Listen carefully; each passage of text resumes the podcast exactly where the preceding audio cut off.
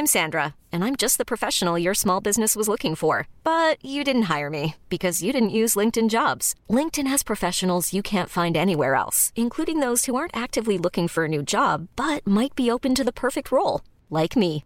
In a given month, over 70% of LinkedIn users don't visit other leading job sites. So if you're not looking on LinkedIn, you'll miss out on great candidates like Sandra. Start hiring professionals like a professional. Post your free job on linkedin.com/achieve slash achieve today. Planning for your next trip? Elevate your travel style with Quince. Quince has all the jet-setting essentials you'll want for your next getaway, like European linen, premium luggage options, buttery soft Italian leather bags, and so much more. And it's all priced at 50 to 80% less than similar brands. Plus, Quince only works with factories that use safe and ethical manufacturing practices. Pack your bags with high-quality essentials you'll be wearing for vacations to come with Quince. Go to quince.com slash trip for free shipping and 365-day returns. Ever catch yourself eating the same flavorless dinner three days in a row?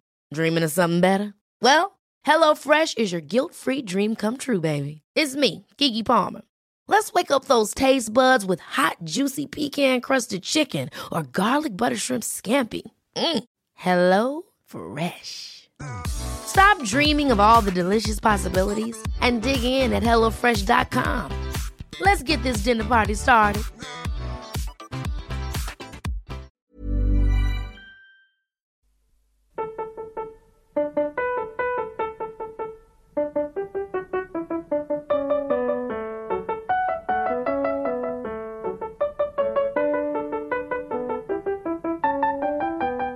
La Bibbia.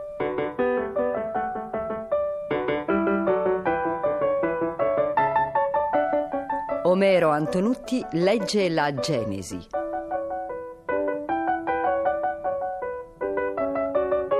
Esegesi biblica di Gianfranco Ravasi. A cura di Corrado Caselli e Guido Gola.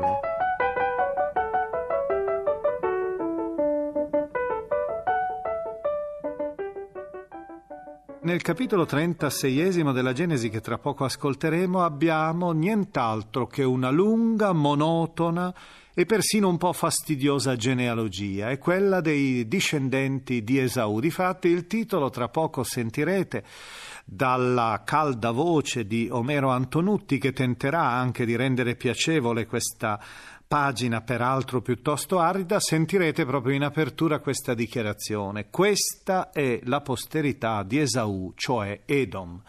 Esaù, come sappiamo, era il fratello di Giacobbe Israele.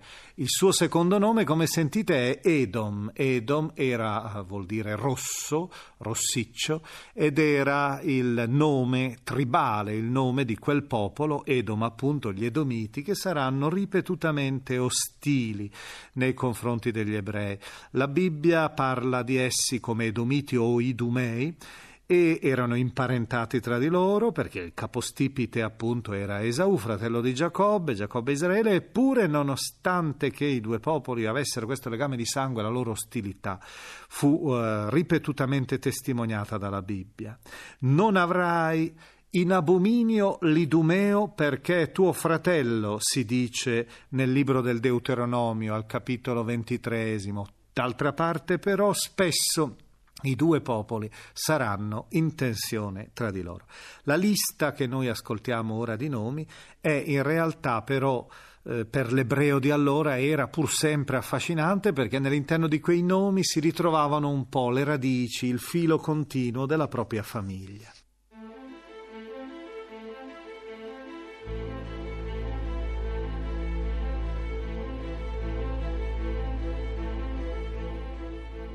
Questa è la posterità di Esaù, cioè Edom. Esaù prese le mogli tra le figlie dei Cananei, Ada, figlia di Elon Littita, Olibamà, figlia di Ana, figlio di Zibeon l'Urrita, e Basemat, figlia di Ismaele, sorella di Nebaiot. Ada partorì ad Esaù Elifaz, Basemat partorì Reuel e Olibamà partorì Jeus. Yaalam e Core. Questi sono i figli di Esaù che gli nacquero nella terra di Canaan. Poi Esaù prese le mogli e i figli e le figlie e tutte le persone della sua casa, i suoi greggi e tutto il suo bestiame e tutti i suoi beni che aveva acquistato nella terra di Canaan e se ne andò in un paese lontano da suo fratello Giacobbe. Infatti i loro possedimenti erano troppo grandi perché essi potessero abitare insieme e il territorio dove essi soggiornavano non era loro sufficiente a motivo del loro bestiame. Così Esaù abitò sulla montagna di Seir, ora Esaù è Edom. Questa è la posterità di Esaù, padre degli Edomiti, sulla montagna di Seir. Questi sono i nomi dei figli di Esaù. Elifaz, figlio di Ada, moglie di Esaù, Reuel, figlio di Basemat, moglie di Esaù. I figli di Elifaz furono Teman, Omar, Cefo, Gatam, Kenaz. Elifaz, figlio di Esaù, aveva per concubina Timna, la quale ad Elifaz partorì Amalek.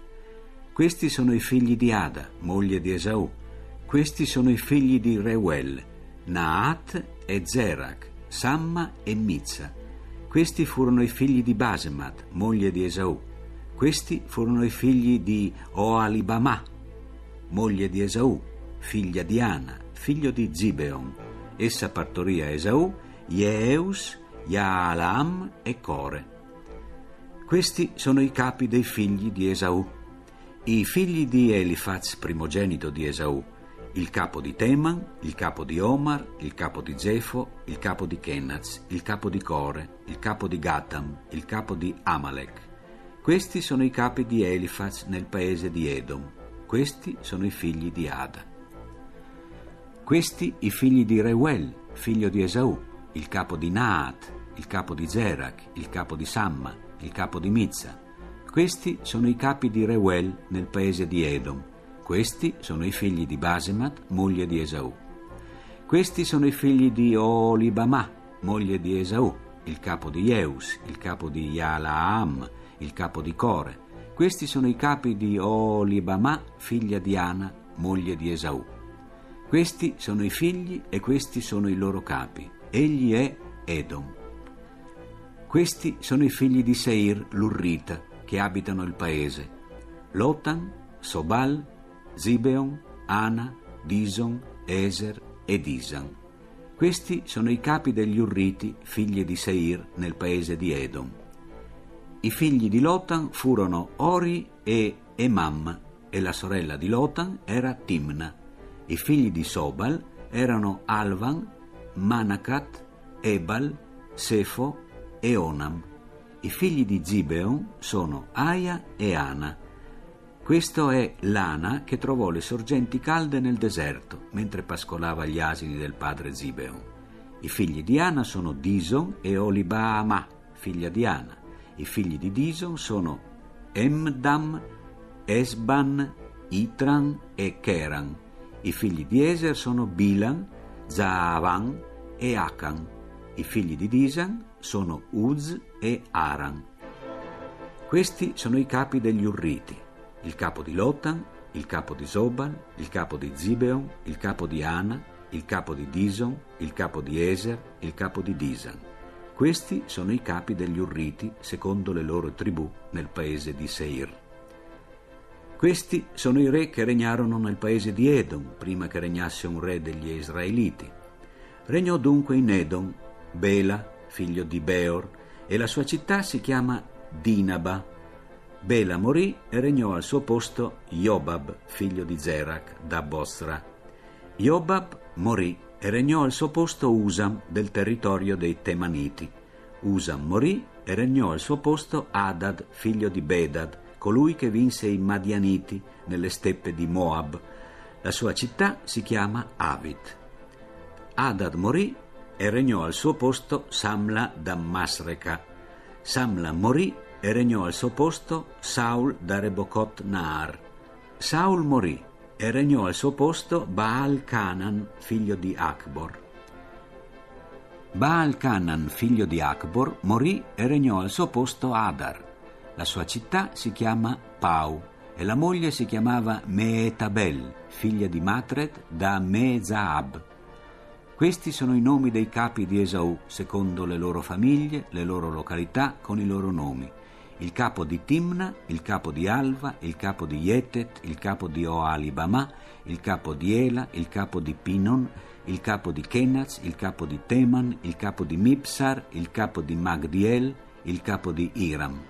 Questi sono i capi di Edom secondo le loro sedi nel territorio del loro possesso. È appunto questo Esaù il padre degli Edomiti.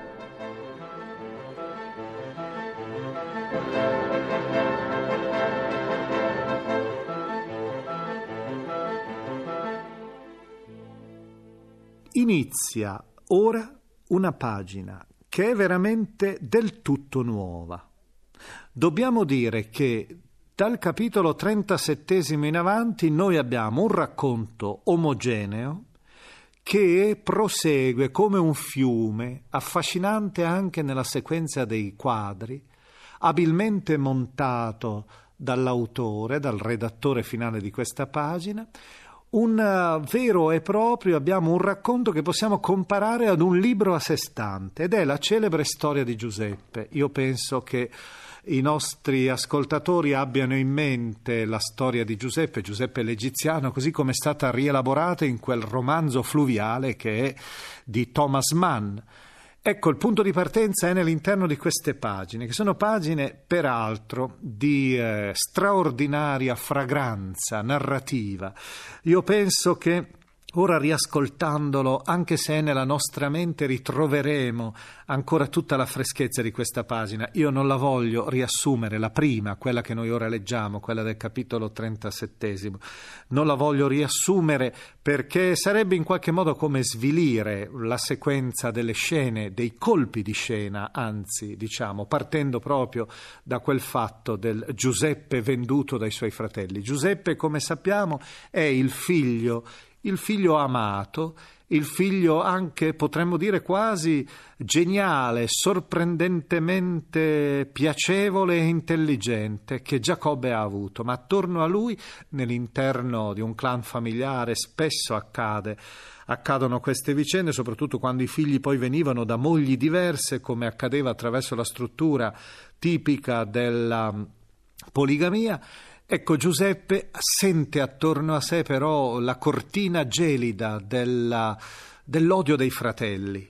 Ed è il racconto eh, che noi ora ascoltiamo, dobbiamo considerarlo come una rielaborazione che la Bibbia fa in maniera molto libera e molto creativa di un racconto, il cosiddetto racconto dei due fratelli, che si trovava già nel mondo egiziano. Anzi, gli studiosi sono convinti che questi capitoli che noi ora leggiamo, dal 37 fino al 50 della Genesi, che leggeremo nelle prossime domeniche, hanno alla base una, direi una costruzione che è stata fatta intenzionalmente dall'autore per stabilire, gettare un ponte di comunicazione tra i patriarchi, intendiamo Abramo, Isacco, Giacobbe, e quell'evento straordinario che costituisce il secondo libro della Bibbia, cioè l'esodo dalla schiavitù d'Egitto. La domanda è questa, come mai gli ebrei sono ora schiavi in Egitto? Ci si chiedeva non c'è un raccordo, come mai essi sono entrati lì? Ed ecco allora che l'autore costruisce la spiegazione di questa presenza degli ebrei in Egitto e lo fa riesumando questa storia che era indipendente. Ho detto che aveva anche persino degli elementi antecedenti nel mondo egiziano e la ricostruisce, la ricompone, attraversandola, illuminandola, quasi diremmo in filigrana, inserendo la presenza del divino. È una storia questa in cui Dio, ve ne accorgerete subito, non appare più in scena in maniera diretta e immediata come Hey, it's Paige DeSorbo from Giggly Squad. High quality fashion without the price tag. Say hello to Quince. I'm snagging high-end essentials like cozy cashmere sweaters, sleek leather jackets, fine jewelry, and so much more. With Quince being 50 to 80% less than similar brands and they partner with factories that prioritize safe ethical and responsible manufacturing i love that luxury quality within reach go to quince.com slash style to get free shipping and 365 day returns on your next order quince.com slash style Ever catch yourself eating the same flavorless dinner three days in a row? Dreaming of something better? Well, hello fresh is your guilt-free dream come true, baby. It's me, gigi Palmer. Let's wake up those taste buds with hot, juicy pecan-crusted chicken or garlic butter shrimp scampi. Mm. Hello Fresh. Stop dreaming of all the delicious possibilities and dig in at HelloFresh.com. Let's get this dinner party started.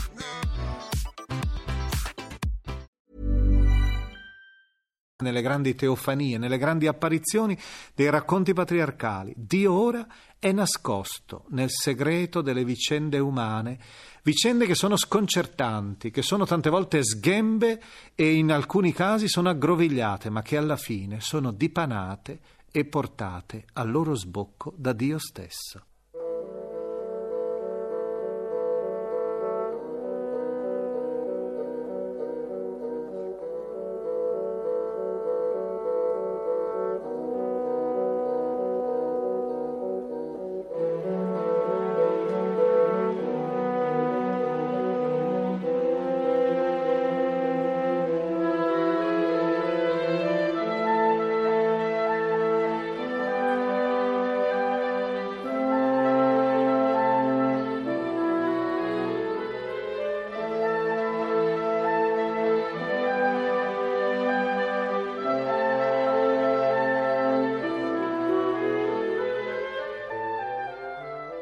Giacobbe si stabilì nella terra dove suo padre aveva soggiornato. Questa è la storia della discendenza di Giacobbe. Giuseppe, all'età di 17 anni, pascolava il gregge con i suoi fratelli. Siccome era giovinetto, stava con i figli di Bila e i figli di Zilpa, mogli di suo padre. Giuseppe riportò al loro padre la cattiva fama che circolava sul loro conto. Israele amava Giuseppe più di tutti i suoi figli perché era il figlio della sua vecchiaia e gli fece una tunica con le maniche lunghe. Ma i suoi fratelli videro che il loro padre amava lui più di tutti i suoi figli e presero ad odiarlo e non potevano parlargli amichevolmente. Or Giuseppe fece un sogno e lo raccontò ai fratelli, che lo odiarono ancor di più. Disse dunque loro: Ascoltate questo sogno che ho fatto. Ecco, noi stavamo legando dei covoni in mezzo alla campagna, quando ecco il mio covone si rizzò e restò diritto, e i vostri covoni stettero tutti intorno e si prostrarono davanti al mio covone. Gli dissero i suoi fratelli, Dovrai tu forse regnare su di noi o dominarci? E continuarono a odiarlo più che mai a causa dei suoi sogni e delle sue parole. Poi fece un altro sogno e lo raccontò ai suoi fratelli e disse Ecco, ho fatto ancora un sogno, sentite. Il sole, la luna e undici stelle si prostravano davanti a me. Lo narrò a suo padre e ai suoi fratelli, e suo padre lo rimproverò e gli disse Che sogno è questo che hai fatto? Dovremmo forse, io e tua madre e i tuoi fratelli, venire a prostrarci fino a terra davanti a te? I suoi fratelli furono dunque invidiosi di lui, ma suo padre tenne in mente la cosa.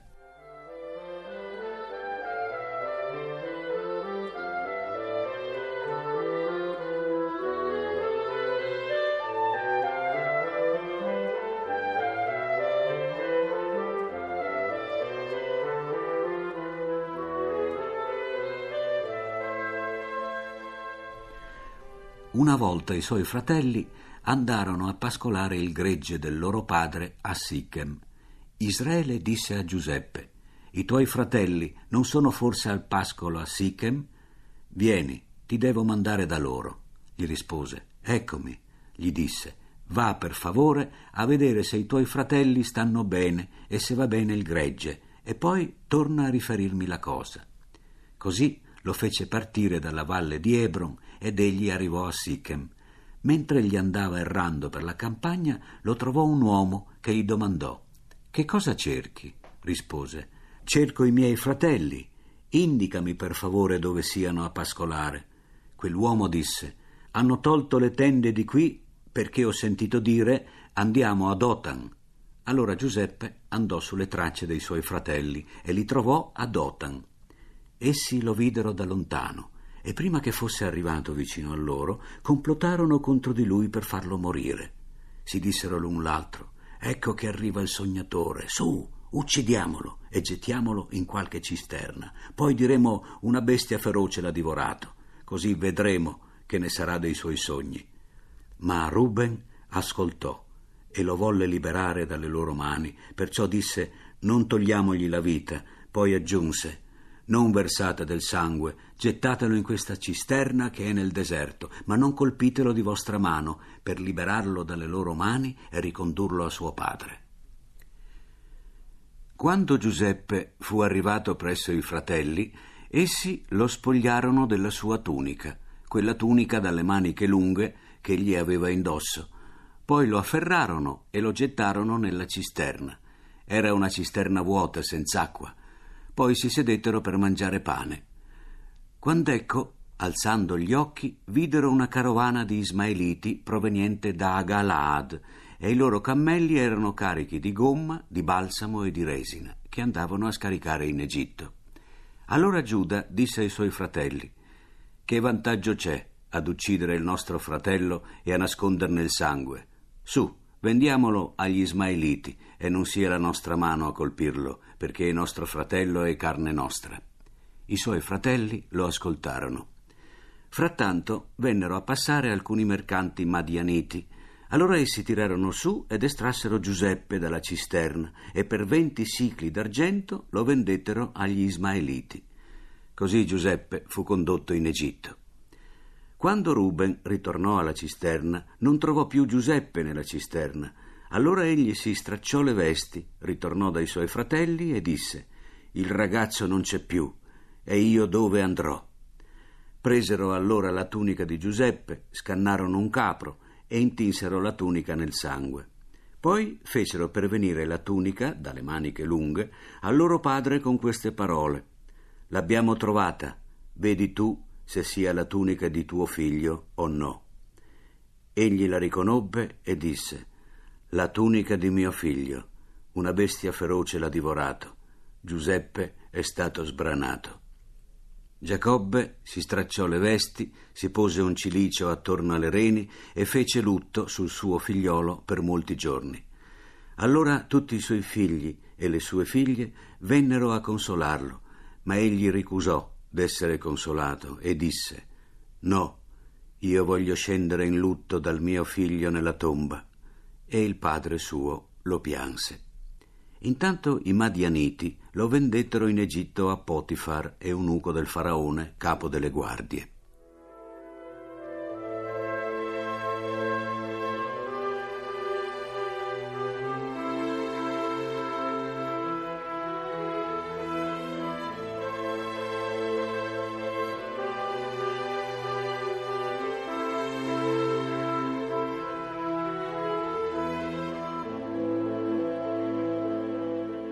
La Bibbia e lo scrittore. La testimonianza di Emilio Tadini. Eh il confronto tra le pagine della Bibbia su Giuseppe e quelle su Giuseppe di Thomas Mann è, è un confronto molto interessante. Beh, la, la, prima cosa che si nota è la concisione, la, la, la, sintesi che c'è nel testo biblico e la sovrabbondanza di, di testo nelle pagine di Thomas Mann. Qual è la ragione di tutto questo? Beh, la ragione di tutto questo, evidentemente, la prima ragione è che la Bibbia è un testo mm, religioso, sapienziale, di, di, grandi racconti a blocchi e che Thomas Mann è un romanziere contemporaneo. La differenza più, più, più profonda consiste forse nel fatto che la Bibbia si occupa di personaggi che hanno una rilevanza eh, di carattere, di ruolo estremamente chiara, estremamente sicura. Sono veri blocchi di caratteri che si impongono con un'evidenza assoluta. Il romanzo di Thomas Mann rende conto in fondo della, dell'avvento della psicologia. Ecco, non c'è più in fondo nella mente del narratore contemporaneo quell'anima che dava un, un, un, carattere così deciso, preciso e sicuro al carattere del personaggio, ma c'è una psiche, ecco, c'è la psiche con le sue tortuosità, con il suo franare anche nell'inconscio, da cui cerca di riscattarsi poi con la costruzione del simbolico. Il simbolico in Thomas Mann lo si sente continuamente in azione. È proprio una specie di tentativo per ritrasformare in fondo la, la psiche dell'individuo così complessa, così, così, tortuosa, per trasformarla ancora nel simbolo in qualcosa di, di, di, di forte, di sintetico e di deciso. La cosa riuscirà fino a un certo punto, naturalmente, perché la, la cultura che c'è in Mann è la cultura proprio della, della contemporaneità. Ecco, una cultura che avendo perso, almeno in parte, questo rapporto con, con, con i grandi valori, si trova alle prese con un'anima eh, persa, in fondo, in un labirinto che è il proprio labirinto, il labirinto del proprio profondo, ma che è anche un labirinto dei rapporti sociali.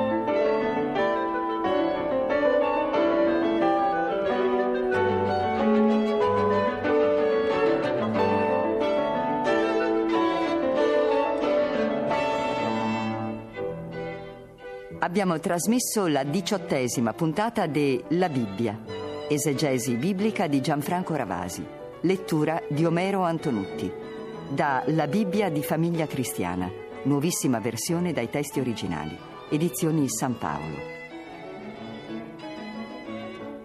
È intervenuto Emilio Tadini.